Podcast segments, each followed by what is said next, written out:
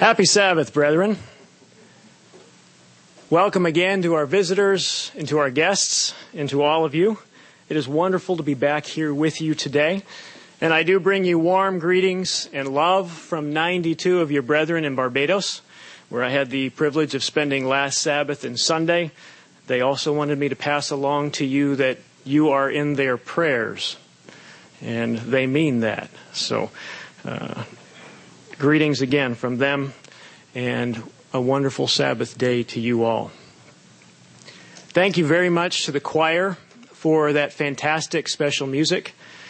Yes, our Lord is incredibly great, and we are at a time of the year in which we spend extra time focusing on what He did for us, what He was willing to go through on our behalf part of what we do at this time of year because of him and because of his command is to reflect on our own lives, isn't it?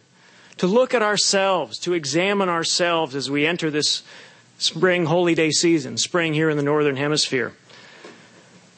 For those of you who might hear this sermon later, we know that we are to be reflecting on ourselves, we're to be examining ourselves all year long, not just at the Passover. We're to be in a constant state of self examination, looking at ourselves in the mirror of this, God's Word, seeing where we might fall short and seeing where we are growing. Brethren, today I want to challenge you to examine yourself on a spiritual state of mind that is paramount to entry into God's kingdom as His first fruits. This state of mind and state of heart is critical for all of us to possess, whether we're older or whether we're young people. God wants all of us to have this perspective as we prepare to celebrate the Passover, celebrating the life and the death of our Savior, who not only is our Savior, but also qualified to be the Savior of the world because of his absolute love for mankind. Brethren, do we care enough about the people of the world, all the other people, also made in the image of God, to want to share God's awesome truth with them? Do we truly have the love of Christ in us for them? Brethren, why are you here today? What made it possible for you to be here? For you to know the truth that you know, for you to sit here and understand and drink in of the truth of God. Again, how much do you care about preaching the gospel of the kingdom of God to the world? Do you care enough about the people of this world to sacrifice so that they can receive the good news, the coming kingdom of God, just like you have? Do you care enough about the people of the world to want them to repent of their evil ways so that they too can be forgiven and walk on a godly path full of blessings? How important is it for God and Jesus Christ to have their church wholeheartedly doing the work? Brethren, my purpose today is to review with you and highlight the importance for God's church to preach the gospel of the kingdom of God to the world as a witness. I also want to challenge you, brethren, to examine yourselves to see where your heart is in regard to this critical facet of the end time work of God. I'd like you to look into your heart today and over the next week as you feed on the unleavened bread to see if there might be spiritual leaven present within you in regard to your attitude about preaching the gospel. So, what is the gospel? Let's review very briefly. What is the gospel? The word for gospel in the Greek means nothing more than good message or good news. So, when we preach the gospel of the kingdom of God, we're preaching the good message or the good news of the kingdom of God. I'll give you a couple scriptures here that we won't turn to because in many cases you've memorized them. And if you haven't, you need to memorize these. Matthew 24, verse 14. What does it say? Christ said, when he was asked, What are some of the signs of the end of the age? He said, The gospel of the kingdom of God shall be preached as a witness to all the world, and then the end shall come. We preach the gospel as a witness. Christ indicated it. It would be done prior to his return. Matthew 28 and Luke, or excuse me, Mark 16 are the Great Commission where Christ, after he had been raised and gone to the Father and returned for 40 days with his disciples, commissioned them to go forth and to preach the gospel to the world. And in fact, in Luke 16, he said, Preach the gospel to every living creature. This is the resurrected Christ who gave this command to his disciples and to all of us. Turn with me to James chapter 1. Let's look at a couple more scriptures. The commission in the Word regarding our responsibility to preach the gospel. James chapter 1. We'll read the inspiration that God inspired to be here. The Lord, the great Lord, that we heard praised in the special music. James chapter 1, verse 25. But he who looks into the perfect law of liberty and continues in it, and is not a forgetful hearer, but a doer of the work, this one will be blessed for what he does. We'll be blessed for what we do when we do what? When we're a doer of the work. We'll be blessed. Matthew chapter 10. Matthew chapter 10. Back to the words of Christ himself as he's admonishing his disciples. At the beginning of the chapter, he sent them out two by two. And he said, These signs will surely follow you as you preach, confirming the word, confirming the gospel. In Matthew chapter 10, we'll start reading in verse 22. Matthew 10, 22. Christ said, to his disciples then and to his disciples now, you and I today. And you will be hated by all for my name's sake. Why? Why will we be hated? For what we believe in and what we do and what we say in his name. You'll be hated for my name's sake, but he who endures to the end will be saved. Verse 23 When they persecute you in this city, flee to another. For assuredly I say to you, you will not have gone through the cities of Israel before the Son of Man comes. You won't have gone through the cities of Israel doing what? And why fleeing from one city to another? Because of what you do, the life you live, and because of what you say. People don't like the truth.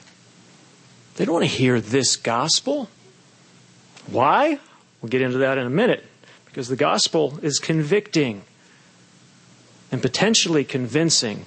People don't want to be forced to think in areas that are uncomfortable and cause change. 1 Corinthians chapter 9.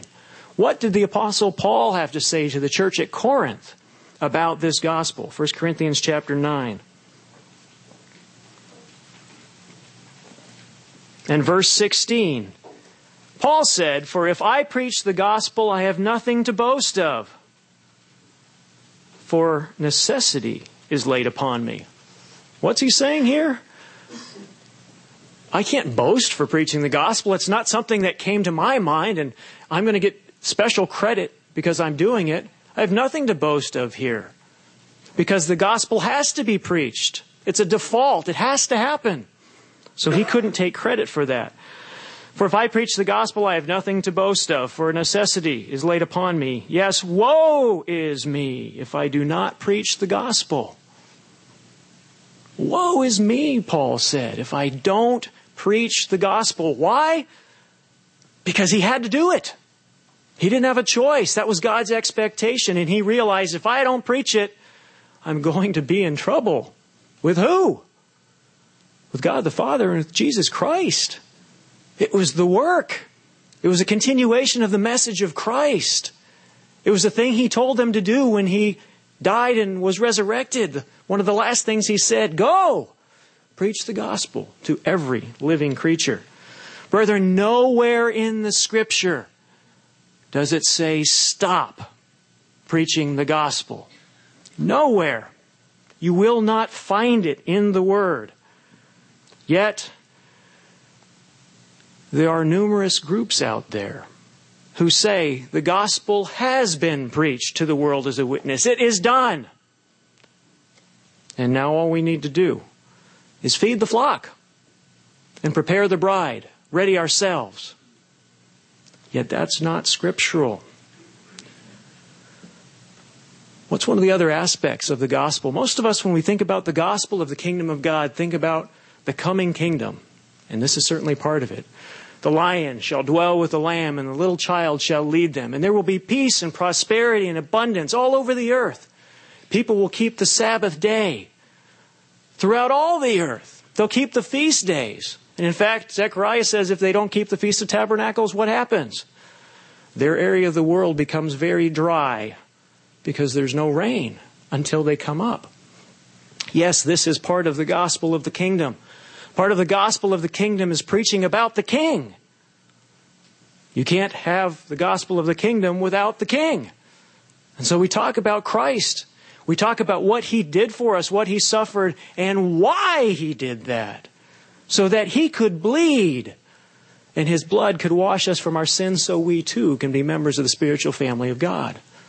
There's another aspect of the gospel as well that's critical and it's tied in with Christ and with his suffering. 2 Peter chapter 3. 2 Peter.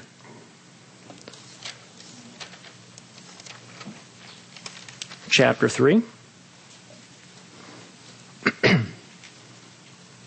and verse 9. 2 Peter 3 9. The Lord is not slack concerning his promise, as some count slackness, but is long suffering toward us. And is it not a good thing that Jesus Christ is patient with us, long suffering toward us? Not willing that any should perish, but that all should believe in him. Is that what it says? Obviously, all should believe in him. But all should come to repentance is what Peter was inspired to write here. Not willing that any should perish, but that all should come to repentance. Brethren, how do people come to repentance if they don't know what to repent of? What do we repent of? Breaking the laws of God, sin. If you do not know that that is what we repent of, how do you do it? So the gospel entails preaching about repentance as well, showing people the right way and the wrong way to turn from, the wrong way to turn from and the right way to go to. That's what repentance means to turn and go in the other direction. Acts chapter 20. Acts chapter 20. Again, laying the foundation for the rest of the message here. The words of Paul, we will read, Acts chapter 20, starting in verse 24. But none of these things move me, nor do I count my life dear to myself, so that I may finish my race with joy in the ministry which I receive from the Lord Jesus to testify to the gospel of grace. Paul was testifying to the gospel of grace. What is grace? Yes, it's falling within the favor of God. But what does it mean to fall within the favor of God? What is grace? It's free, unearned, or unmerited pardon. Pardon from sin. Free, unearned. We can't earn forgiveness. We can't earn the blood of Christ that was shed for us, that washes us from our sins. But Paul preached this in the gospel, didn't he? The gospel of grace. This ties in. It's part of the gospel of the kingdom of God. Repentance from dead works, repentance from sin, being forgiven, because we can't enter the kingdom of God as sinners. The Bible's clear on that. We have to be forgiven. As Mr. Meredith says, we're the church of the forgiven. And it took the blood of Christ for that to be able to happen. This is part and parcel to the gospel of the kingdom of God. Matthew chapter 3.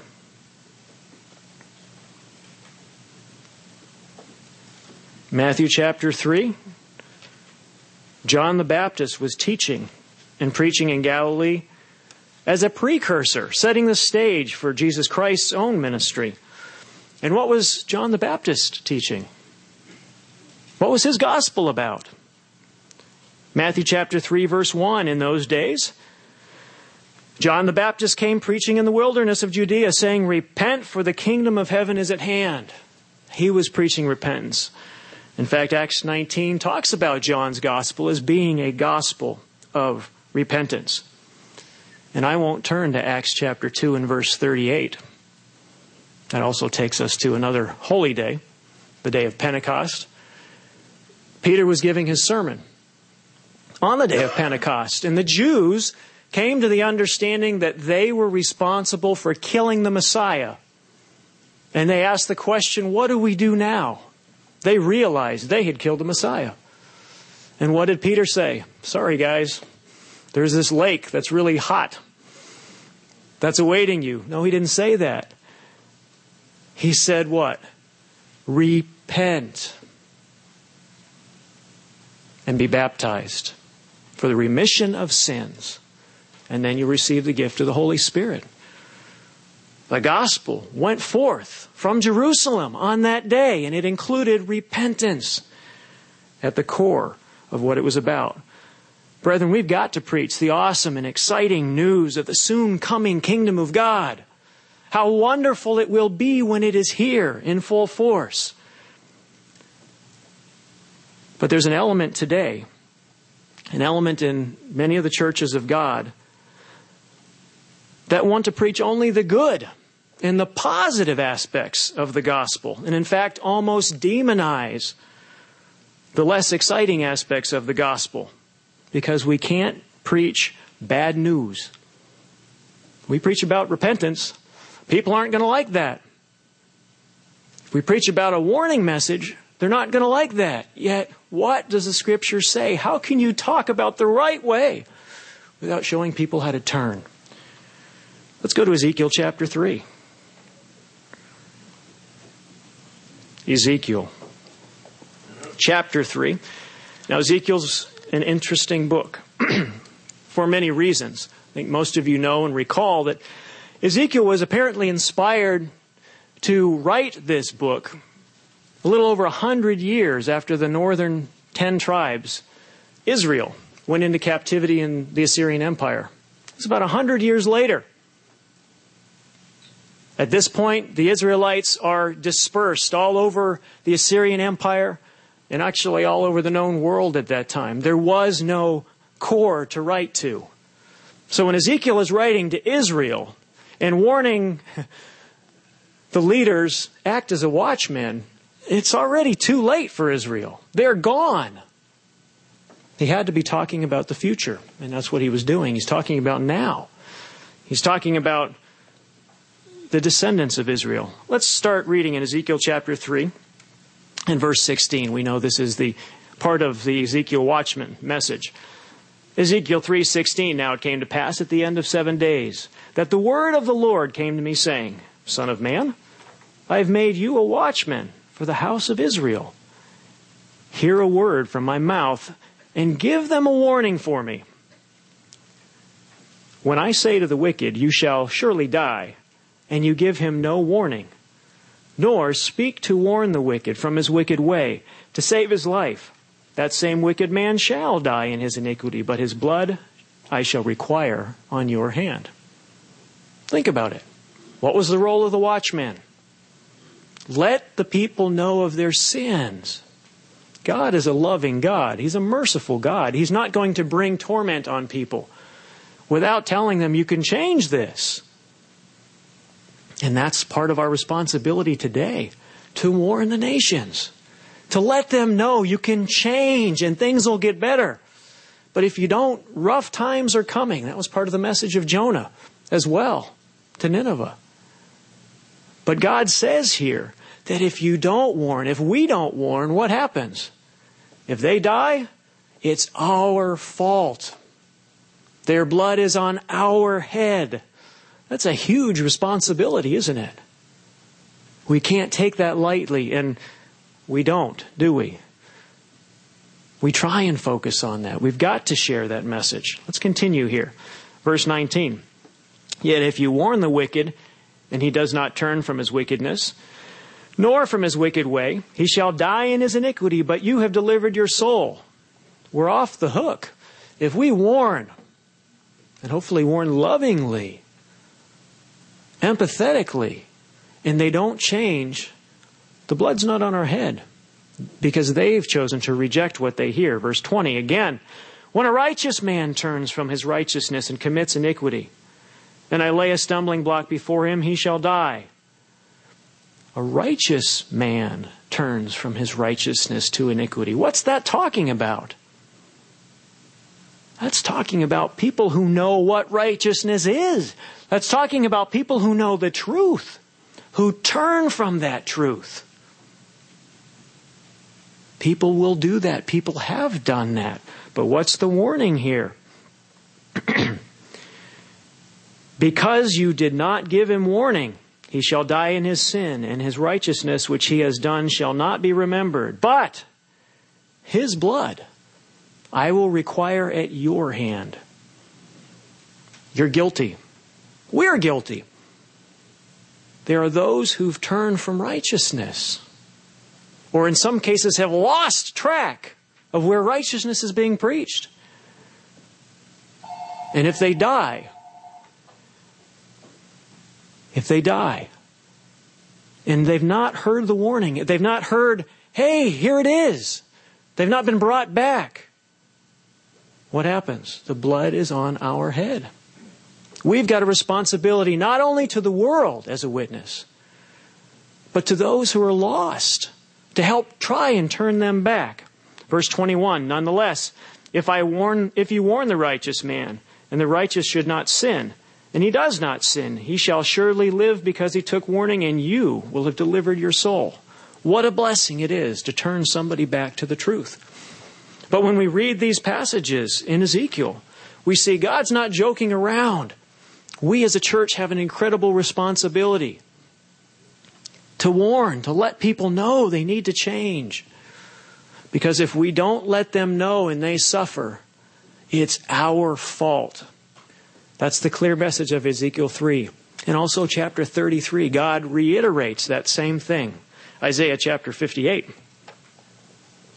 Isaiah chapter 58. Let's look at Isaiah's message to the same group. Again, speaking to Israel here.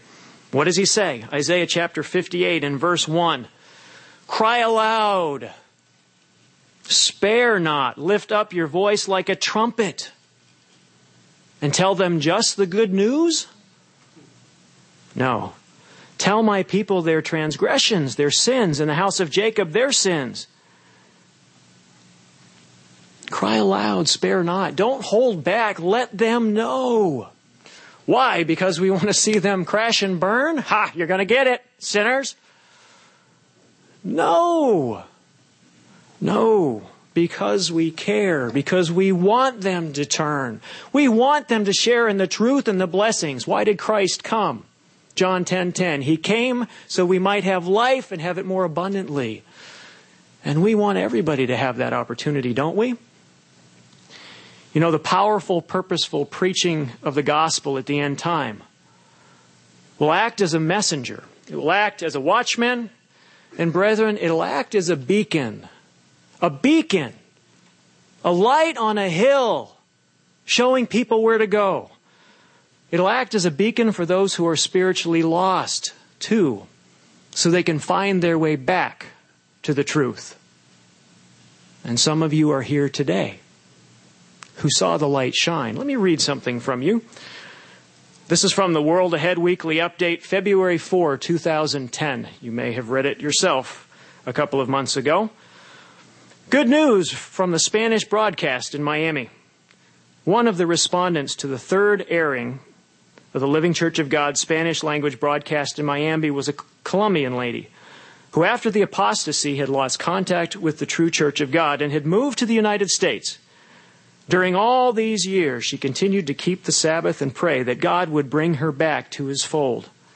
On Sunday, January 31, she was searching through the radio dial as she had done many times in the past, hoping to find some substance among the numerous Sunday religious programs.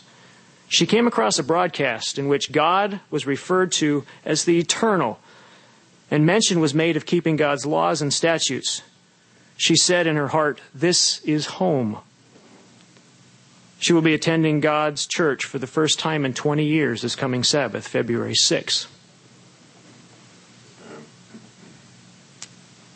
The truth and the gospel, brethren, have the opportunity to act as a beacon.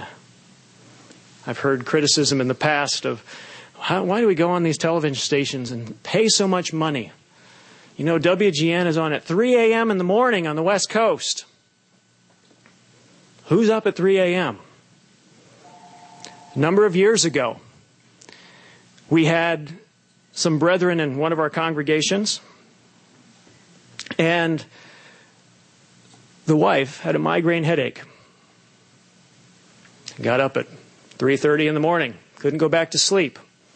Started flipping through the channels. And guess what? She came across WGN at 4 a.m. in Nebraska. She and her husband had been looking. Where is this truth? Where did it go? Well, she went in and woke up her husband. Sean, Sean, wake up! And Sean is his name.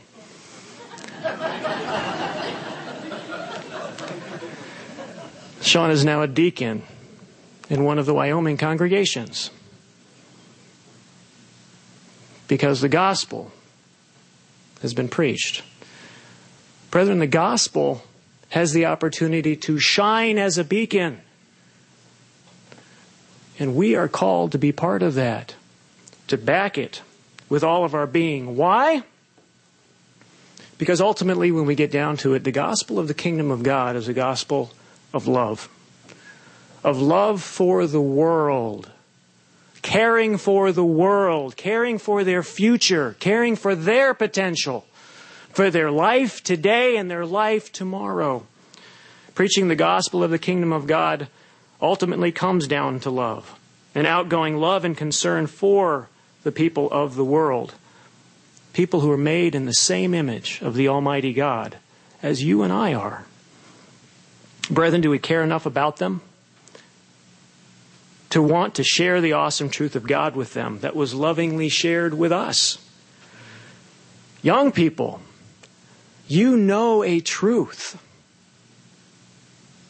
that virtually none of your friends at school know? Do you recognize the power of the truth that God has opened your mind to have? The brightest minds in all of humanity have searched for time on end for what you know now. And we have the opportunity to share this with the world. Do we care enough about the world to want to show them how to change? so that they too can partake of the tree of life and hopefully avoid the tribulation too. Brethren, ask yourself, where would I be today if no one had had the compassion to sacrifice and bring me the good news of the coming kingdom of God, including that doctrine of repentance? Let me read from a passage of What is a True Christian? one of our booklets authored by Dr. Meredith.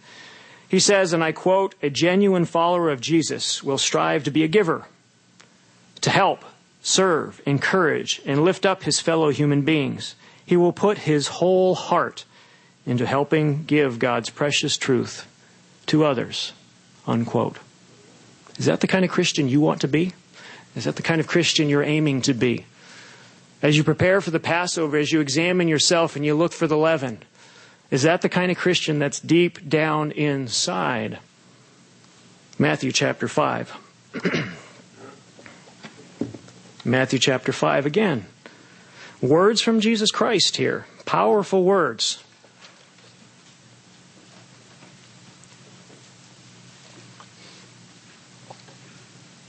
Powerful words to us from the mouth of Christ almost 2,000 years ago. Matthew chapter 5.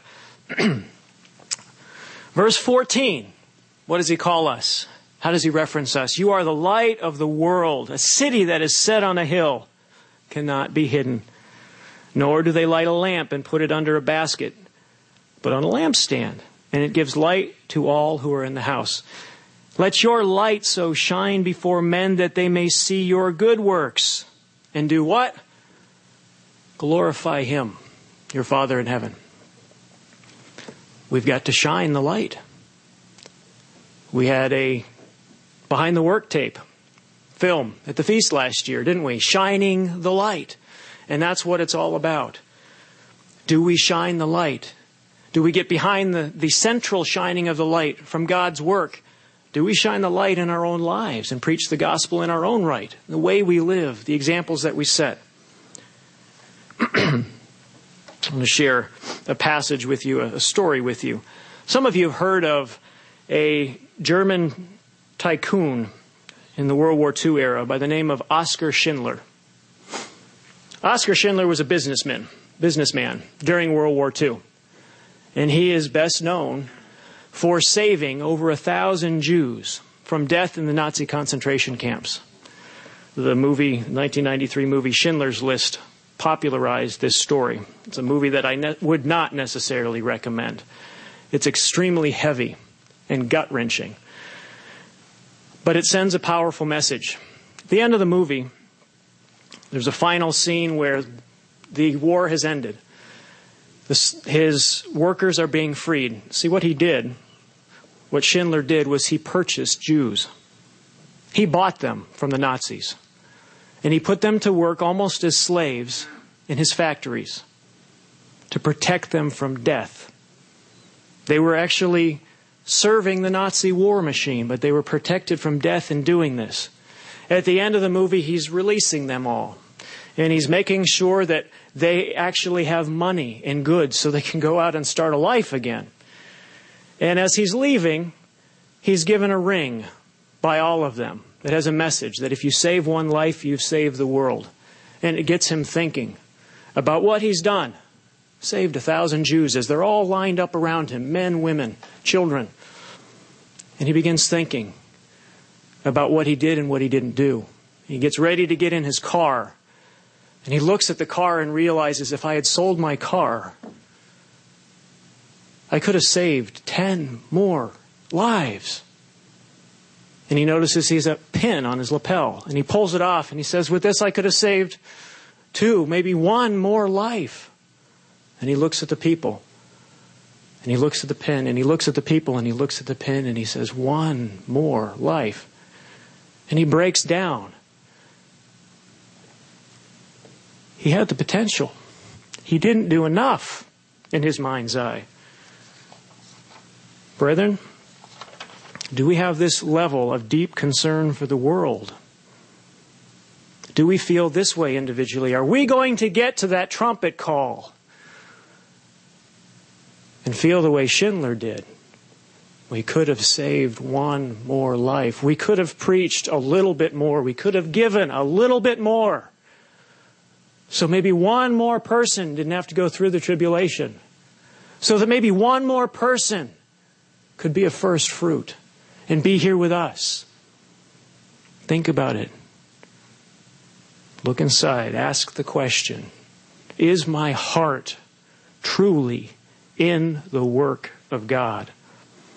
Brethren, for a church to only feed the flock and not wholeheartedly preach the gospel is to be blinded by their own light and to utterly fail to demonstrate the love for the people in this world who are lost and who need the truth of God. We have got to have this level of concern, brethren, for the people of the world and for our lost brethren who are looking. I talk to people frequently who say, I didn't know you existed. I knew the work of God was going on. Christ promised that the gates of the grave would never prevail against his church. I knew it was there, but I didn't know where it was. How many people are lost? How many people still need to hear the message? Brethren, our hearts have got to be focused on this critical area of the truth, bringing this gospel to the world. And what should our attitude be as we bring the gospel to the world as a witness? What should it be? Should it be, well, we've got to get this gospel out there so God can come and get them because they deserve it? No, obviously that shouldn't be it. What do we learn from the scriptures? Ezekiel chapter 9. Ezekiel. Back to this prophet that was given a message, a warning message, the truth, to take to a lost people. And what was revealed here? What is revealed to us about our attitude as we take this precious truth to the world? How does God want us to look at them? Ezekiel chapter 9. Breaking into verse 4. And the Lord said to him, Go through the midst of the city, through the midst of Jerusalem, and put a mark on the foreheads of those who sigh and cry over the abominations that are done within it.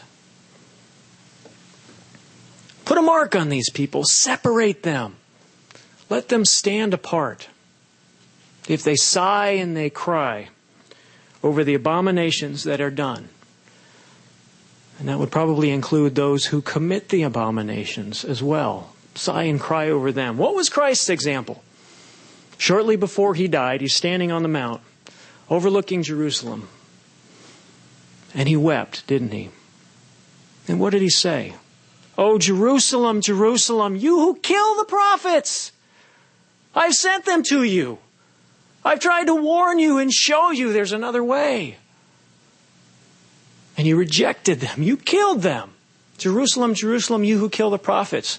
How I would have taken you under my wings, like a mother hen her brood, held you fast, held you close, loved you, protected you.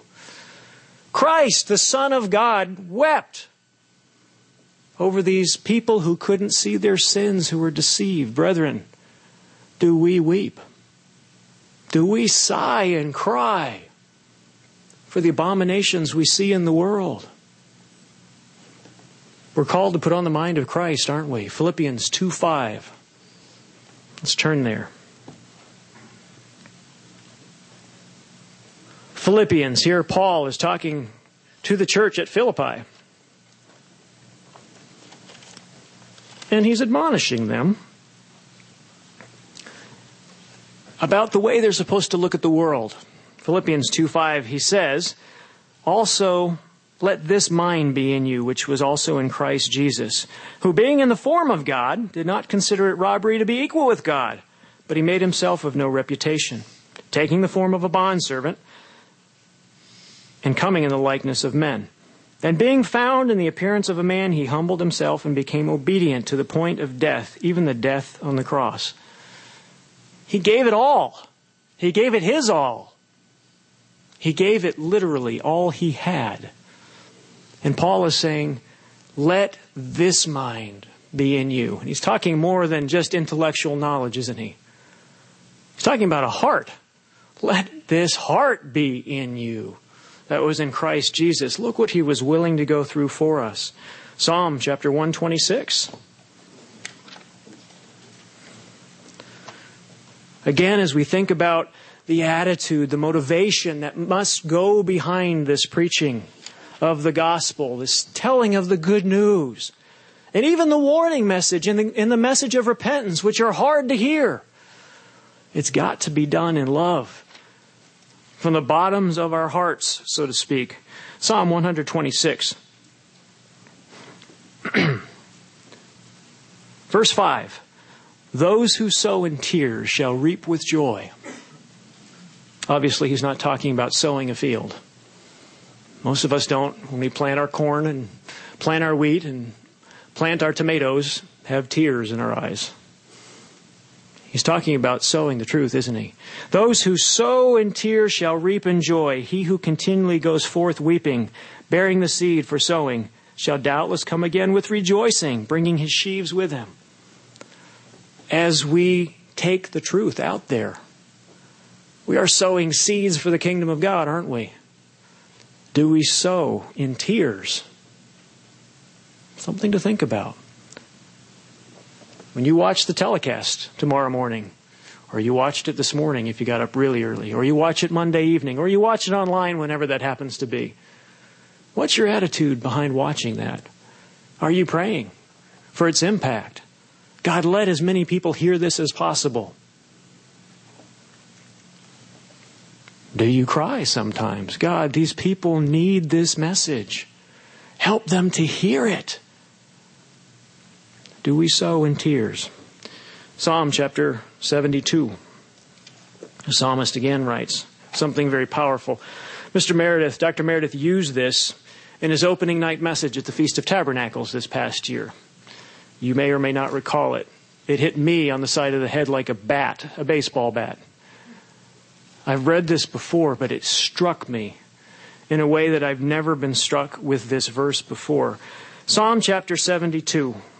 And I want you to read this keeping Philippians 2 5 in mind, that we're to put on the mind of Christ. And again, who inspired this? Whose word is this? 2 Timothy 3:16. All scripture is inspired by God. God breathed and is profitable for doctrine, reproof, correction, and instruction in righteousness, that we may be thoroughly equipped for every good work. Keep that in mind as you read this verse. Psalm 72 Verse 14 He will redeem their life from oppression and violence, and precious shall be their blood in his sight. Brethren, when you hear about deaths around the world, how do you respond? When you heard about several hundred thousand people dying in Haiti, thousands of amputees, blood spilled all over the place, how did you respond? When you hear about the killings that happened all over Central, happen all over Central Africa, all over the Middle East right now, brother killing brother, how do you respond? This says, this gives God's perspective, Christ's perspective, and precious shall be their blood in his sight. Brethren, how precious is the blood of your fellow brethren around the world? Yes, brethren in the truth, but human beings called are made in the same image as God with the same potential one day. Is their blood precious to you? I submit it should be precious to all of us. That's the mind of Christ. We have to learn to develop that perspective even more. Precious is the blood of all of these people. There's a contemporary Christian singer songwriter by the name of Twila Paris. She wrote a song a number of years back entitled How Beautiful. And in it, she talks about the body of Christ and what it symbolizes and what it means for us. And then there's a transition in the song where she's no longer talking about literally Christ's body, but she's talking about the body of Christ as Colossians 1 talks about it, the church. Let me read some of these lyrics to you. How beautiful the radiant bride. And who is the radiant bride? Who's the bride of Christ? Look around the room. Seriously, please look around the room. Look into the eyes of some of the people that are sitting with you. I'm serious. Please do this. And now listen to what I'm going to read you. How beautiful the radiant bride who waits for her groom with his light in her eyes. How beautiful when humble hearts give the fruit of pure lives so that others may live. How beautiful, how beautiful, how beautiful is the body of Christ now, listen to this. How beautiful the feet that bring the sound of good news and the love of the King. How beautiful the hands that serve the wine and the bread and the sons of the earth. How beautiful, how beautiful, how beautiful is the body of Christ. How beautiful the hands that serve the wine. What is the wine? Christ's blood that was spilled for the remission of our sins. That's the gospel of repentance. And the bread, what is that? Christ's body, which if you feed on it, you live on it, you have the opportunity for eternal life. What is feeding on Christ's body? It's doing what he said. If you love me, keep my commandments. How beautiful. The hands that serve the wine and the bread to the sons of the earth. Powerful lyrics of that song. Turn with me to Isaiah chapter 52. Isaiah 52. Twila Paris is a very gifted songwriter, but she's not original. The lyrics come from the book. Isaiah chapter 52, verse 7. How beautiful upon the mountains are the feet of him who brings good news. And what is good news? Translated into the Greek, the gospel. How beautiful upon the mountains are the feet of him who brings good news, who proclaims peace, who brings glad tidings of good things, who proclaims salvation, who says to Zion, Your God reigns. Your watchmen shall lift up their voices. With their voices they shall sing together, for they shall see eye to eye when the Lord brings back Zion. Break forth into joy. Sing together, your waste places of Jerusalem, for the Lord has comforted his people. He has redeemed Jerusalem. How beautiful upon the mountains are the feet of him who brings good news. I hope that resonates with you. Powerful words, inspired obviously by our, by our Almighty God. Ask yourself, brethren, is preaching the gospel of the kingdom of God and its corresponding message of the warning and repentance, is it an obligation or is it a heartfelt desire? You know, over the years I've heard the accusation, and I think many of you have too. Perhaps some of us have even thought it ourselves. That this is just a pray and pay church. You ever heard that? Oh, that church just tells you to pray and pay. Pray for more money. Put more money in. Brethren, how can such an accusation ever truly be made if we really love and care about the people in the world? Can we ever give enough to benefit mankind? Think about it. Do we yearn for more people to hear the truth, to repent, to change? to also be allowed to be spared this coming tribulation.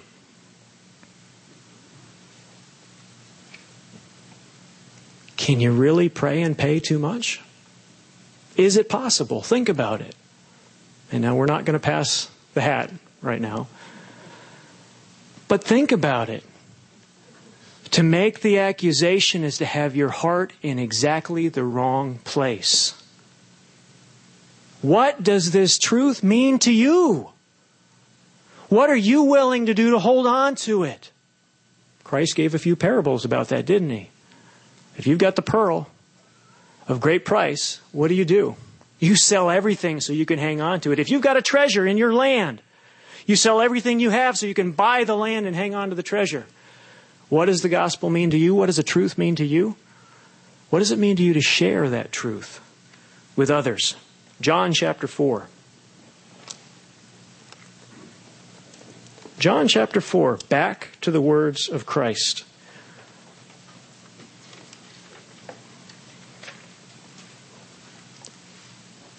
John 4 and verse 34. What did Jesus Christ tell his disciples? What was his job? What was his role? What was his responsibility? Jesus said to them, My food is to do the will of him who sent me and to finish his work. That's why he was here. To do the will of the Father, to finish his work. Verse 35 Do not say there are still four months, then comes the harvest. Behold, I say to you, what did he say? Don't say, the harvest is ahead of us. Somebody else will take care of that. That's not our job. We just need to feed the flock and prepare the bride. Don't say that. Why? Look, he says, the fields are already white with harvest. And he who reaps receives wages and gathers in fruit for eternal life, that both he who sows and who, he who reaps may rejoice together. For in this the saying is true one sows and another reaps. I sent you to reap that for which you've not labored. Others have labored, and you have entered into their labors. We continue the work. But we can't say, oh, we'll do this next time. We'll do it tomorrow. We'll do it five years from now. We'll do it ten years from now. The two witnesses will finish the job. We don't have to do that right now. The fields are ripe and white with harvest now. Now is our job. We are on right now. This is our watch. And we've got a job to do. Philippians 1.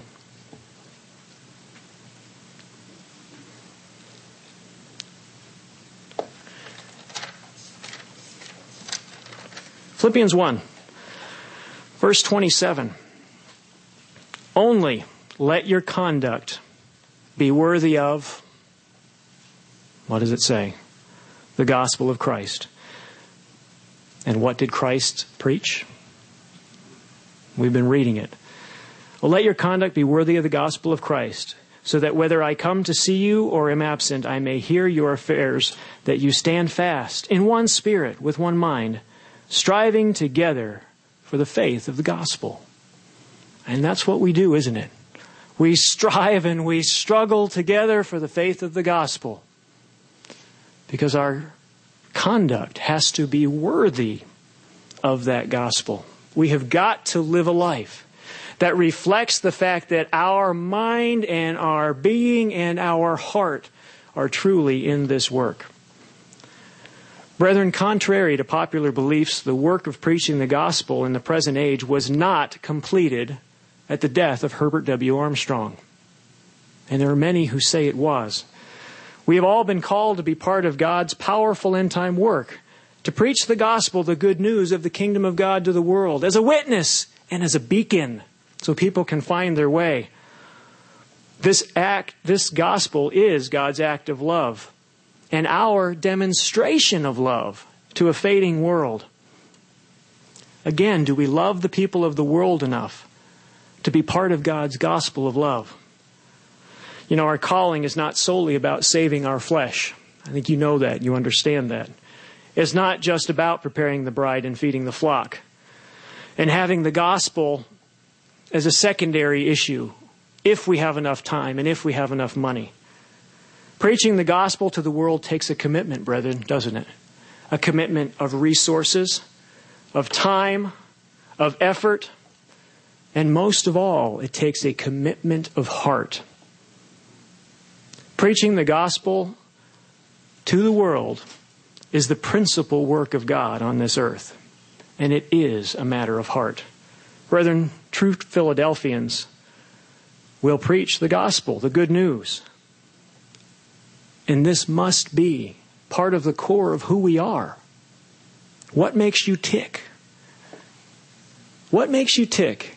How deeply embedded in you is the purpose of preaching the gospel. Brethren, Christ Church must be about the work of our Father and finish his work, and the work isn't done.